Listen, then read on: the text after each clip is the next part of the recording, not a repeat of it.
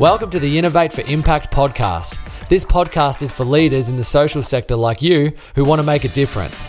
Each episode is packed with practical ideas on how you can be more innovative and create an even bigger social impact. We share our ideas on what you can do and also speak to leaders from the sector to share best practice. So let's get into it and let's talk impact. Hello and welcome back to the Innovate for Impact podcast. I'm Dan Bentley and I'm joined by Tracy Newman. Today what we're going to talk to you about is our self-assessment that we've had now out in the sector for quite some time. We've had hundreds of leaders from not-for-profits and social enterprises complete this thing. And it basically gives them back a, a score around how innovative their organization is against some of like the best practice things that we know organizations that are having a huge impact are doing. There's four different parts to the self-assessment. And what we're going to share with you today is the area that's the biggest opportunity for organizations across the sector. Yeah. I mean, it's been really exciting since we had this self-assessment out. We've had, you know, hundreds of leaders complete it. And what's particularly good is it does give each of those individuals some areas that they can work on specific to their organisation. But it's also been really beneficial because we've then been able to have a look at that at an aggregate level, and we're now able to share some of that information back and give everybody who's listening some ideas of what they might want to do within their organisation. Yeah, and the reason we created this thing, geez, it's probably a couple of years ago now, I reckon, was because you know, we're obviously consultants in this space and people would quite often say to us, I just don't know where to get started. You know, there's just so many things I could potentially work on. And so we created this as a tool that you could sort of understand where do you sit against organizations that are doing this stuff really well. And we've gathered these questions and the whole framework from our years and years of working with some of the best organizations in this in this sector. That's what we're going to share with you today. We're not going to go through all the different areas, but there is one in particular that organizations in this space are struggling with. And that's the one we're going to talk to you about today. We feel that if more organizations put a bit more resource and a bit more focus into this area, then we'd potentially see a little bit more innovation. Because this particular area really is like the, the systems, the support and the structures that really enable people to be more creative and more innovative and help them to be able to bring that into the organisation and, you know, therefore help the entire organisation to perform better. Yeah, that's it. So the area that we're going to talk about, it's called Empowered People, and there are five questions that make up this particular part. And like we said, most organizations are answering no to these questions. Let's deep dive into them now, Trace, and let's share with these lovely people what those areas are, and let's sort of add a little bit of extra info and context to what we mean when we ask these questions and why we're asking these particular ones. Do you have the list there? Do you want to shoot off with the yeah. first one? The first one, do you have an innovation budget that your people can use to pursue new ideas? We actually think this is so important. We've done a, an entire dedicated podcast on why this is so important. So we'll link that in the show notes. But essentially, it does two things. One, it gives people an opportunity to carry out experiments and safely try new things, but also it sends a really strong message within the organisation about how important innovation really is. You can't say to people, well, we want you to make positive change, but then give it no resources at all and have them see that you're really serious about that.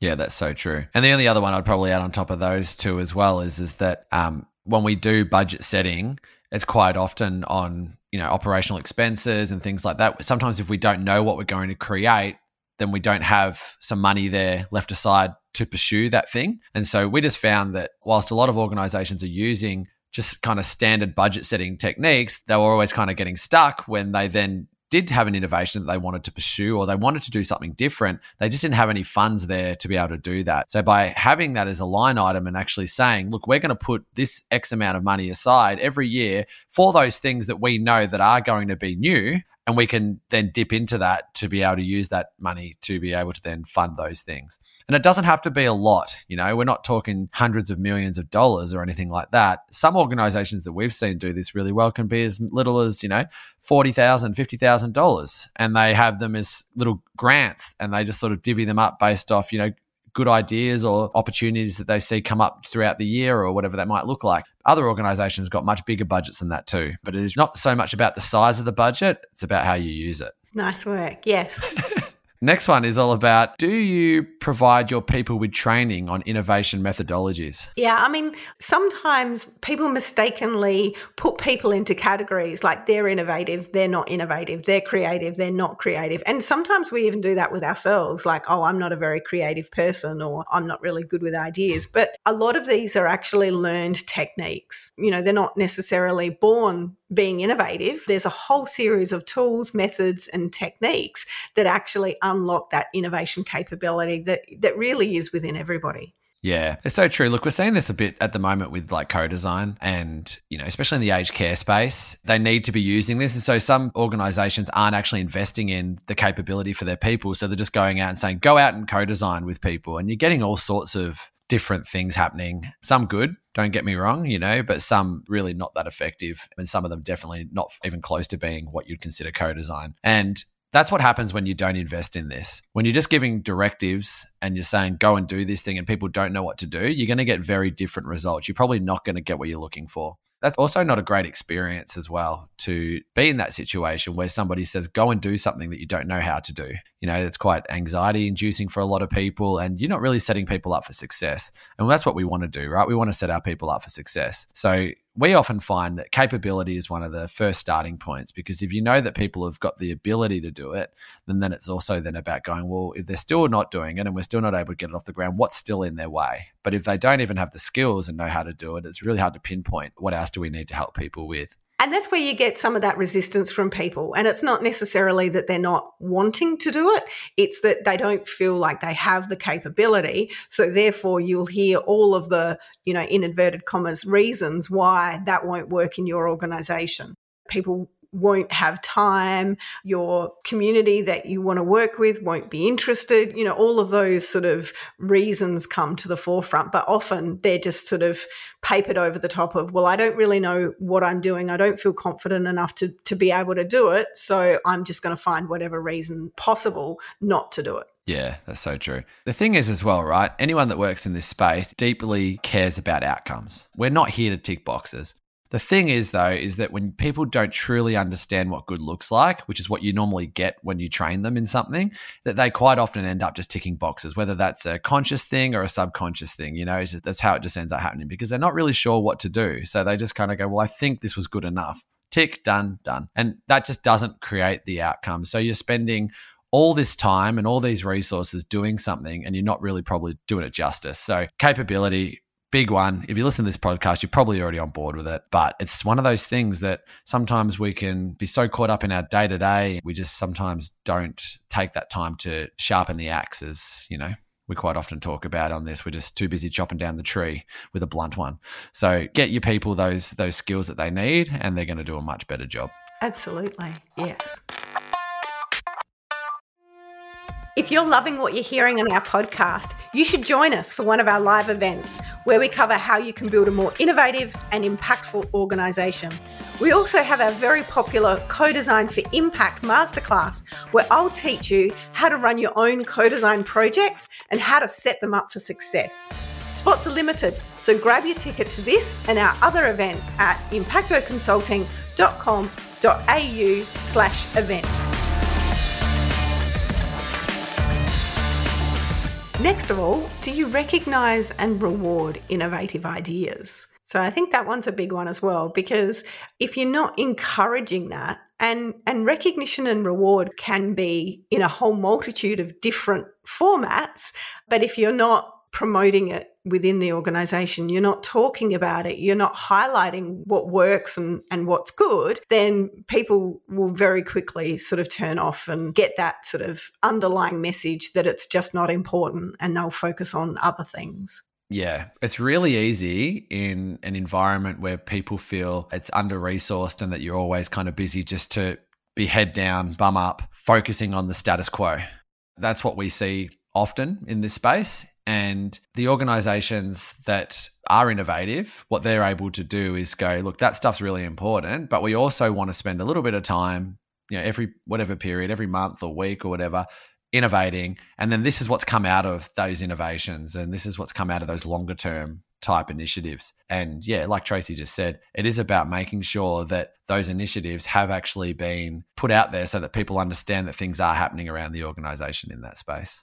Absolutely. It it just lets people know what's really valued and valuable, and it inspires people to be thinking about what's next. You know, it can become a lot more fun and a lot more interesting and exciting if you can start to see that there might be something that's happening at the moment that's a bit challenging, that's a bit difficult. But if you can see that new things are coming up on the horizon and those new exciting ideas are recognised and rewarded across the organisation, it really does have people feel confident to keep pushing through some of those difficult times.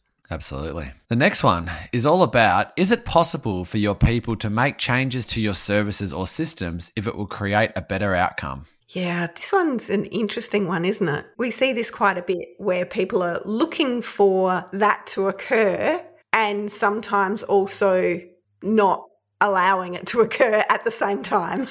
It's one of those things that if you'd ask a lot of senior people in an organisation, can people do this? They'll quite often say yes. But when you actually go in there and speak to the people like in the more sort of frontline roles, that they will say no.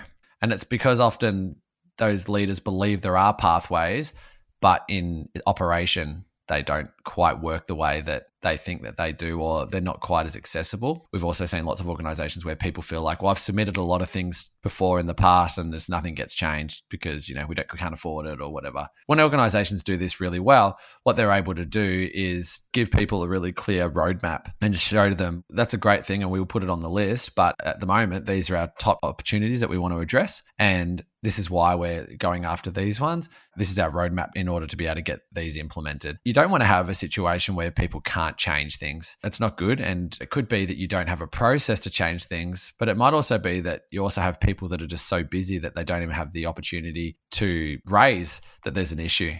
Yeah, I think sometimes the workarounds that people develop to, you know, get through a difficult situation then become processes and then become just what everybody does. And rather than actually, you know, fixing that issue, we just add workarounds to workarounds to workarounds. And by the time we actually have a look at the system that we've got in place, it's like Frankenstein. It's just had bits added onto it, and it's actually quite clunky and difficult to maneuver, but it's just sort of evolved that way, and no one really has the time to sort of sit down and look at it and say, well, why do we take five steps? Why don't we just take that one step? And sometimes there's a little bit of urban myth surrounding that one step too. We've certainly seen that happen before, like, oh no, you know, you're not allowed to do this, or, you know, the standards say that you have to do this, or under this legislation you've got to do this. And and sometimes they're not necessarily accurate.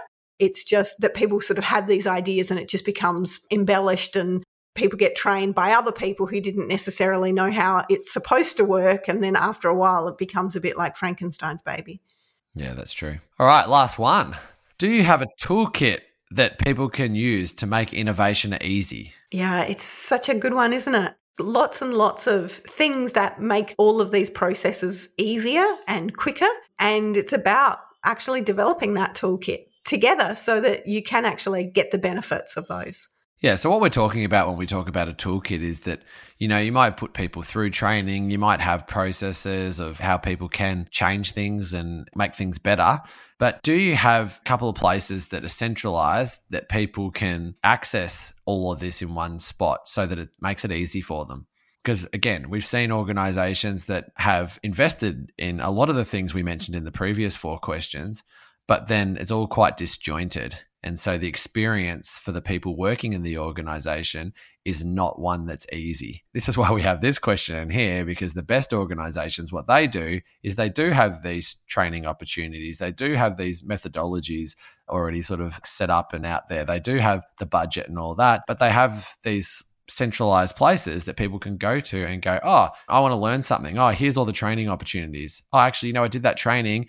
Now I'm about to run a project. Here's all the worksheets that are associated with that. I want to submit a problem that I want people to work on because I've been working around this thing and it's getting really bad outcomes for our clients. Here's how I do that. When that's all really clear for people, you're going to have a much higher uptake in them being, you know, innovative and changing things for the better for your clients. Yeah, and that looks different in different roles as well. So being able to adapt some of those tools and some of those methodologies that are in that toolkit to be, you know, suitable for different people in different roles with different sort of workplace requirements is important as well. With Starlight, for example, they have their frontline workers who are out in the hospitals. Their sort of innovation process doesn't quite look the same as some of the people who are, you know, working in those more office type roles where, you know, they've got easy access to a laptop and things like that. So it also needs to be set up so that it works well for the organisation. Yeah, that's so true. All right. Well, I think that's it. We've covered the five different questions that we've been asking people that they have been finding a little bit across the sector that is an area of opportunity. Uh, we're hoping today that that's uh, given a little bit more context around that and maybe also a few ideas on what you can do in your organization to really empower your people. Like we mentioned at the start of this episode, there are four different areas, and this particular one around empowered people is really about giving people those resources so that they can make change. It's all well and good to have like a really strong mission that you've got your people around, you've got great leaders out there who are enabling creativity. You might also really understand what the people that you support need from you. But if you don't have those tools and those resources for people to be able to actually implement this stuff, then you're probably not going to get the return on the investment of all that other great work that you've already done. So make sure you are out there empowering your people. You know, we've seen this across lots of different not-for-profits and social enterprise, so it doesn't necessarily cost an arm and a leg. There are really clever ways that you can do all those five things that we mentioned before in a way that is really cost-effective, and again, it's going to get you a great return on your investment there. So thanks for joining us. Hopefully you found that helpful. We'll put a couple of links in the show notes here. We'll put the innovation budget episode that Tracy mentioned at the start, and we'll also put a link to our self-assessment too. We'd love it if you'd also love to go in there and, and have a bit of a, a play and see what your organisation comes out at. Yeah, we'll put all those links in the show notes for you. So thanks so much for joining us, and we'll catch you all on the next episode. Thank you. Thanks for listening to another episode of the Innovate for Impact podcast. Any links to what we spoke about today will be posted in the show notes. If you'd like to know more about social innovation, visit our website where we have a heap of tools to help you on your way. Visit impacto consulting dot com dot a u. Thanks for listening. Now go out there and make an impact.